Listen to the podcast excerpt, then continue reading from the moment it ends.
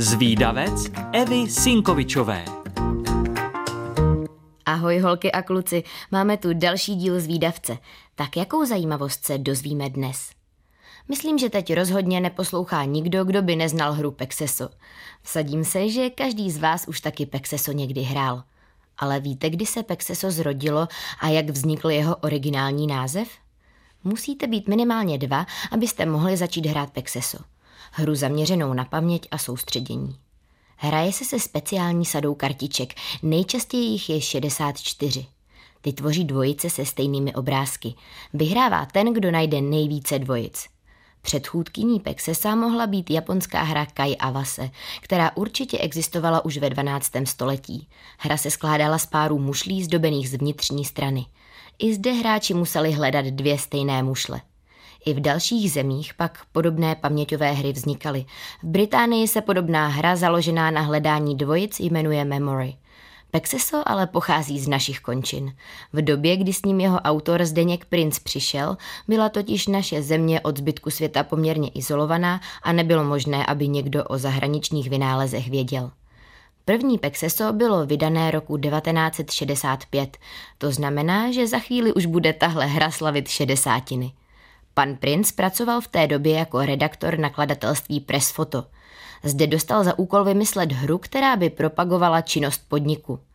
Pan Princ se inspiroval ve své předchozí práci, což byla mozaikářská dílna.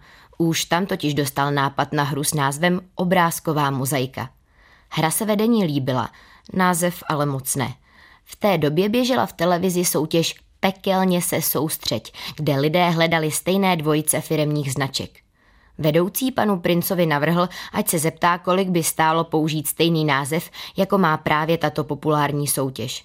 Cena ale byla příliš vysoká. Vymýšlelo se tedy dál. A pana Prince napadlo vytvořit ze začátečních písmen v každém slově názvu Pekelně se soustřeď zkratku. Konkrétně akronym, což je zkratka, která se nehláskuje, ale dá se přečíst jako jedno slovo a dokonce i skloňovat. Z písmene K a S udělal X a název Pexeso byl na světě.